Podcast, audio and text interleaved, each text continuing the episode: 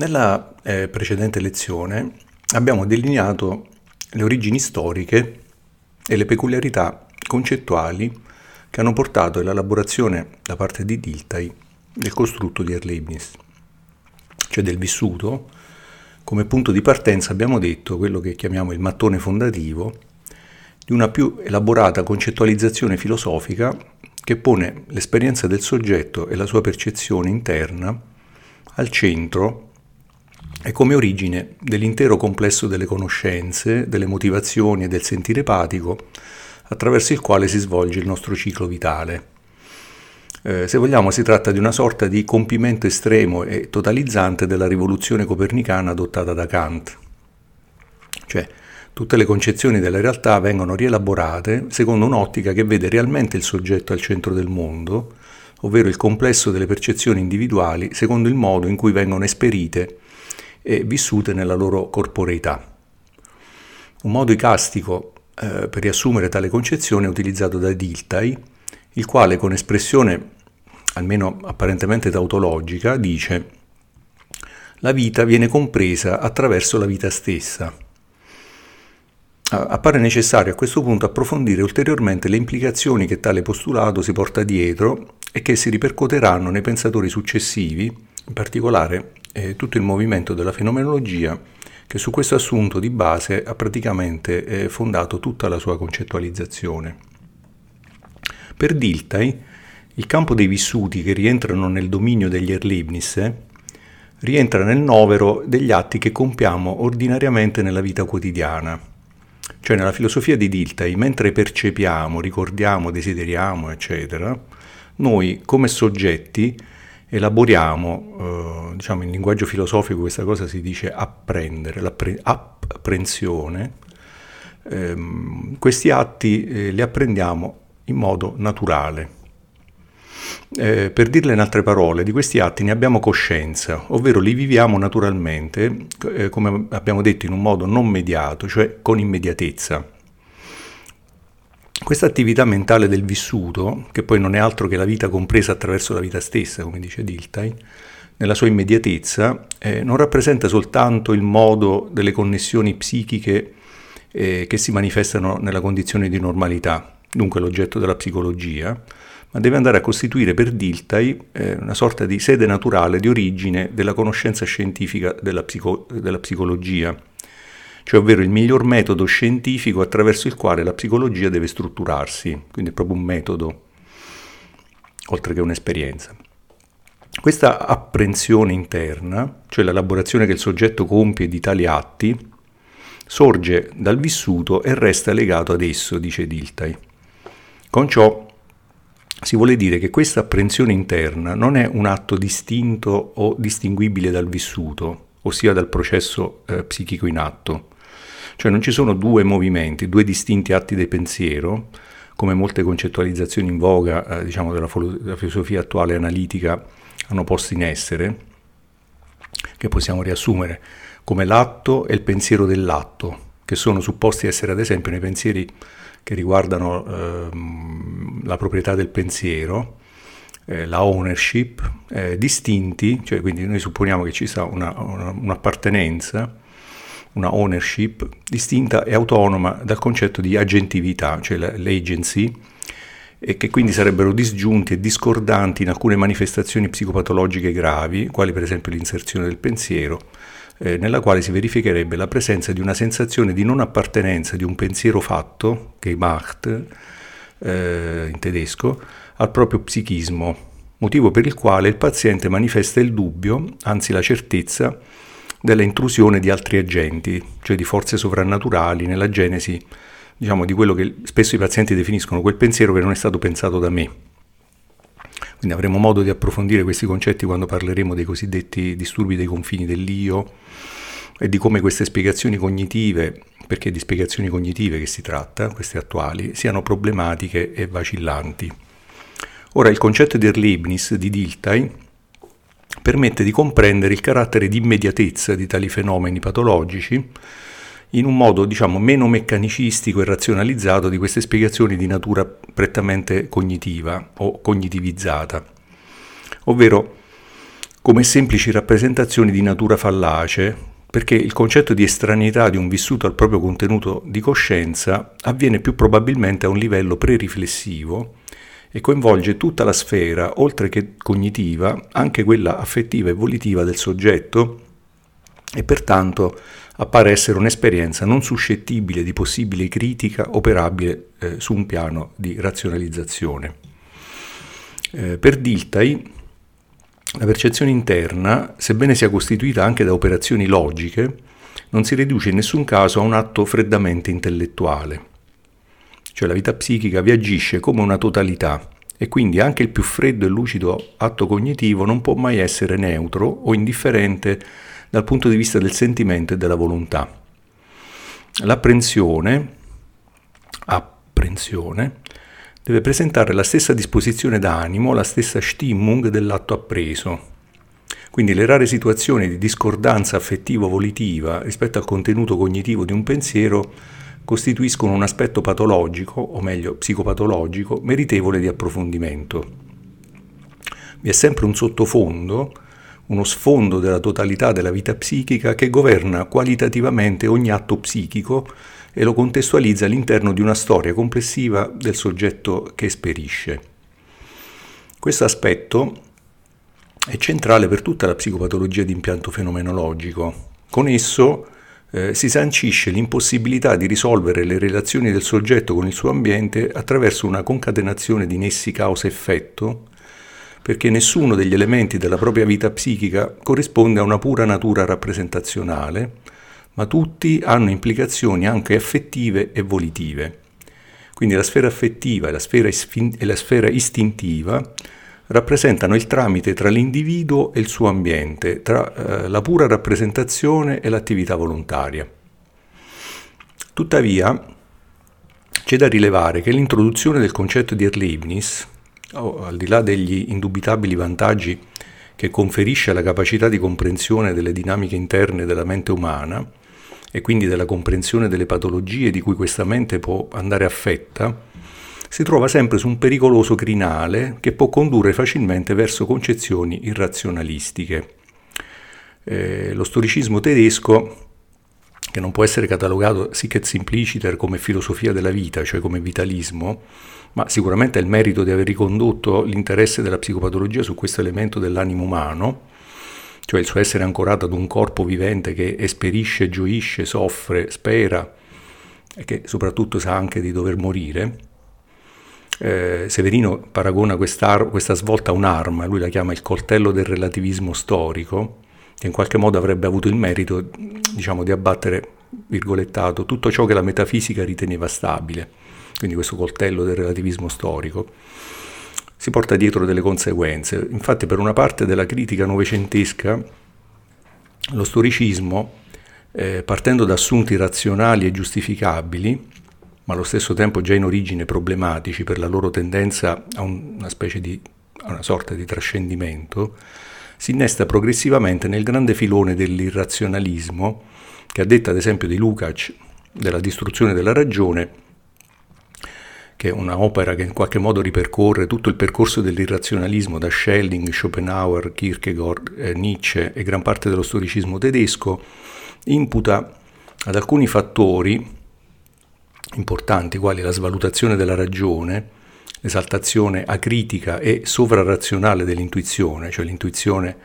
diventa un, diciamo, un metodo eh, che è, è superiore a quello della ragione. In più eh, il rifiuto delle dinamiche dei processi sociali e poi anche la tendenza alla creazione di miti, ma sopra ogni cosa il rifiuto della dialettica come procedimento logico di conciliazione e superamento delle contraddizioni, eh, Lukács le, le, imputa come dirette responsabili, di quella grande fuga verso il nazismo e il suicidio dell'Europa. L'irrazionalismo è un atteggiamento di pensiero che ripudia l'attività razionale come metodo per raggiungere la verità, ma che considera i sentimenti, le passioni, gli istinti, l'intuizione, la fede, l'esperienza estetica come unici strumenti di contatto con il mondo. L'irrazionalismo può essere radicale se nega o rifiuta decisamente la stessa razionalità del reale, e questo lo chiamiamo irrazionalismo metafisico o uh, irrazionalismo ontologico, cioè che nega un qualunque significato, scopo o senso alla realtà e alla storia. Oppure l'irrazionalismo può essere moderato, cioè se privilegia forme ed esperienza diverse da, quelle, eh, puramente da quella puramente razionale, ma non nega quest'ultima né pone come antitetica le precedenti, questa parte razionale e neppure mette radicalmente in forse eh, l'intrinseca razionalità del reale, cui tuttavia preferisce eh, accedere per altre vie. Il capostipite di questo filone di pensiero è ovviamente stato Schopenhauer, il quale nella teoria della vita vede nella vita stessa l'azione di una forza che è la manifestazione cieca di un principio arbitrario e alternativo alla ragione, quella che lui chiama l'insopprimibile volontà di vivere, quindi una forza sfrenata e irrazionale che non persegue nessuno scopo fenomenico se non quello di accrescere se stessa. Questa cieca volontà per Schopenhauer costituiva la vera essenza del vivente, cioè il suo noumeno. Ma eh, di questa cieca volontà, che era l'essenza del vivente, quindi al pari di un noumeno kantiano, non possiamo dire altro se non il fatto indubitabile che essa obbedisce a una legge di autoconservazione, Pertanto alla vita psichica in qualche modo è immanente una teleologia, questa finalità. Eh, eh, possiamo questa teleologia ricondurla al fine biologico della conservazione della specie de- dell'individuo?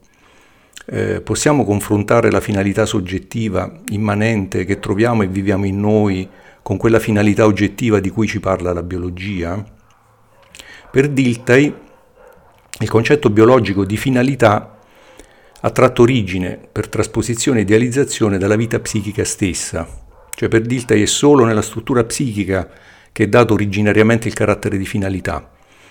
E quando lo attribuiamo all'organismo, magari al mondo, si tratta di una metafora del vissuto interno,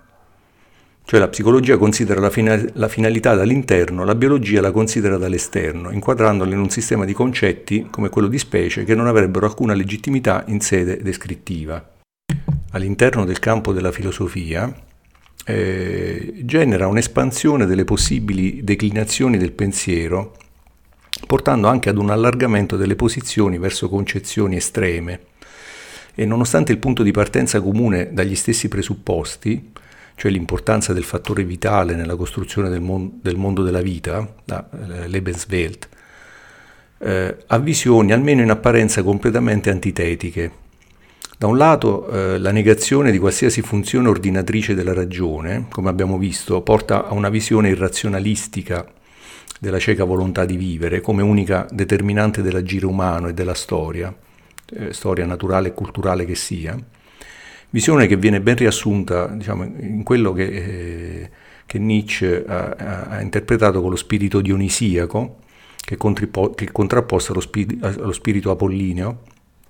introdotto eh, dal pensiero socratico. Dall'altro estremo, eh, che poi è apparentemente opposto a questo eh, dello spirito dionisiaco, si trova ehm, la concezione del principio vitale come unico ordinatore di senso all'interno di una visione eh, finalistica ed evoluzionistica che quindi ha nella dimensione del vitale, cioè della vita stessa, l'unica sua ragione. Questa distinzione eh, delle posizioni razionalistiche radicali da quelle di una visione finalistica, teleologica del mondo evolutivo,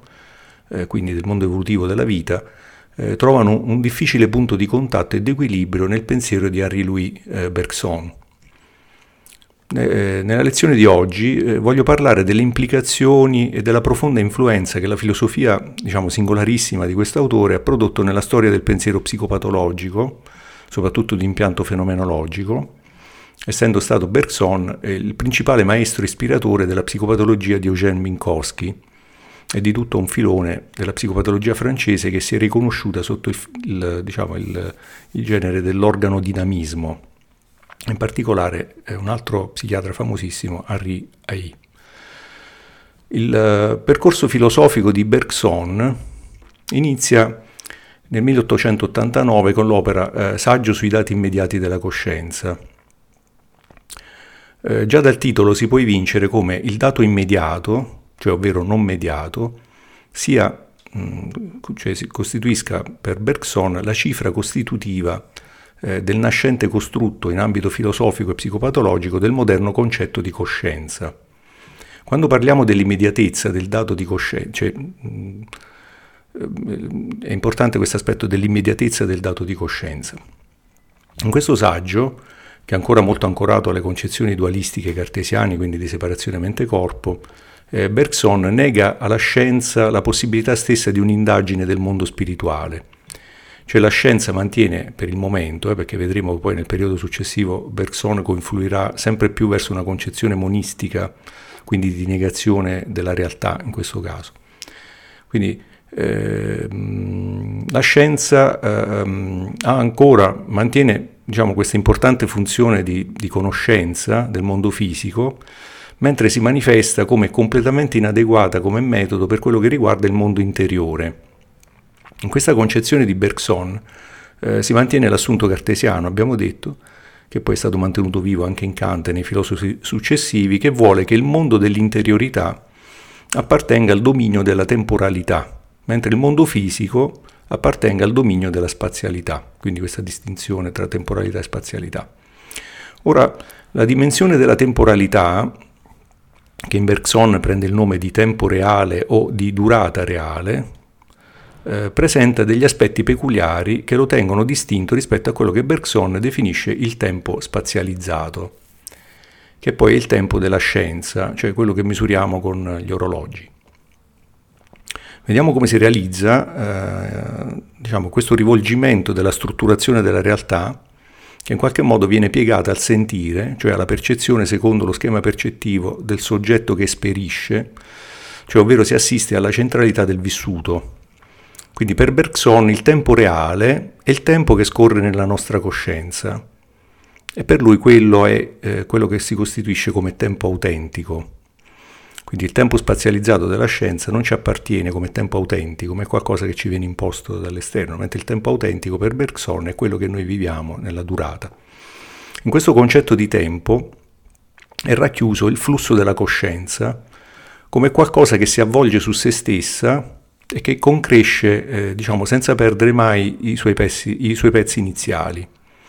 Eh, diciamo, Bergson utilizza eh, diciamo, un modo molto letterario, diciamo, insolito per le trattazioni filosofiche, tra l'altro questo stile gli varrà il Nobel per la letteratura nel 1927, diciamo, Bergson utilizza molto spesso le metafore, in questo caso è la metafora del gomitolo di lana, ma c'è anche la metafora della valanga, per rendere diciamo, questo gomitolo di, lano, di lana per rendere in modo iconico la sua concezione del tempo reale.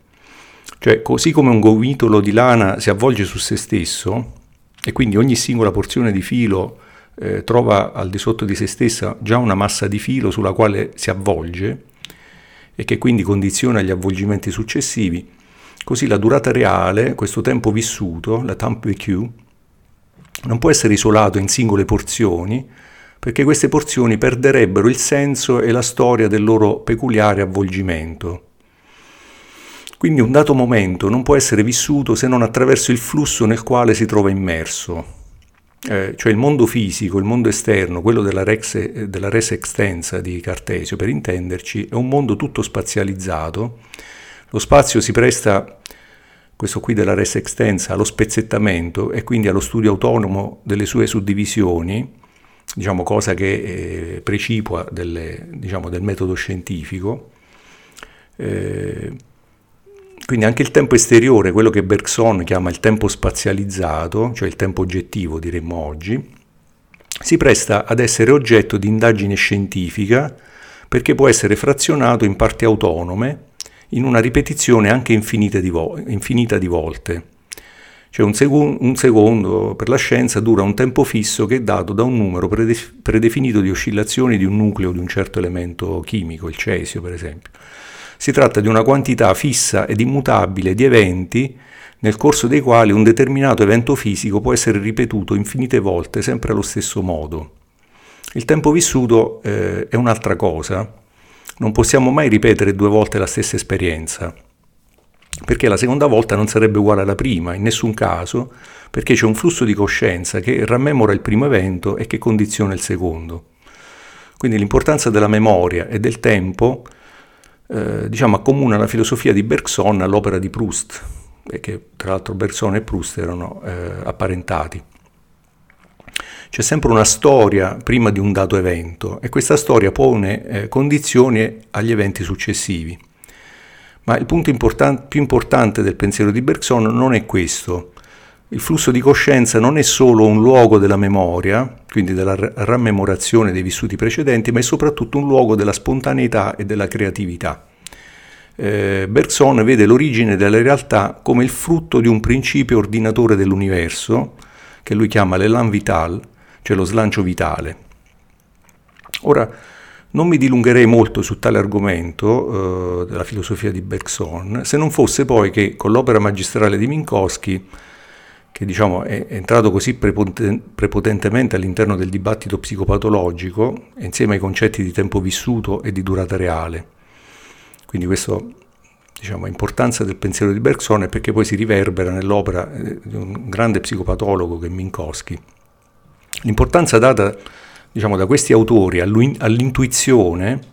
come fonte primaria di conoscenza delle dinamiche psichiche dei pazienti è il motivo per il quale eh, diciamo, lo ritroveremo eh, più volte nel corso della nostra trattazione per, quando si parlerà ad esempio delle atmosfere psicopatologiche. Ora, l'elan vital, cioè lo slancio vitale, se volessimo andare a comprenderlo meglio, è un concetto eh, secondo me molto vicino a quello della volontà di Schopenhauer, ma eh, al contrario della volontà di Schopenhauer non è eh, come dire, intriso di quella visione pessimistica schopenhaueriana e se vogliamo neanche di quel nichilismo tragico nicciano,